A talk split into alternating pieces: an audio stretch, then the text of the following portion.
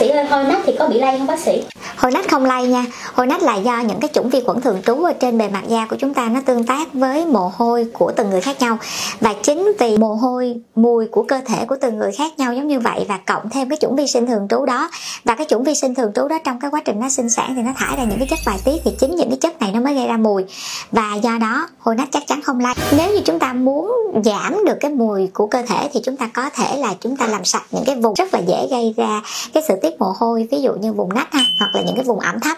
Khi mà cái chủng vi khuẩn thường trú này nó được giảm đi về số lượng và đồng thời giảm những cái chất thải cặn bã thì cơ thể của chúng ta nó sẽ giảm mùi và chúng ta có thể sử dụng những cái sản phẩm để mà ức chế sự phát triển của vi khuẩn và đồng thời giảm cái sự tiết mùi trên cơ thể của chúng ta hoặc là chúng ta sử dụng những dịch vụ như là tiêm botox cho những cái vùng nách để nó giảm tiết mồ hôi thì nó cũng sẽ giảm được cái lượng thức ăn dành cho những cái vi khuẩn thường trú trên cơ thể của chúng ta và lúc đó cơ thể của các bạn nó sẽ giảm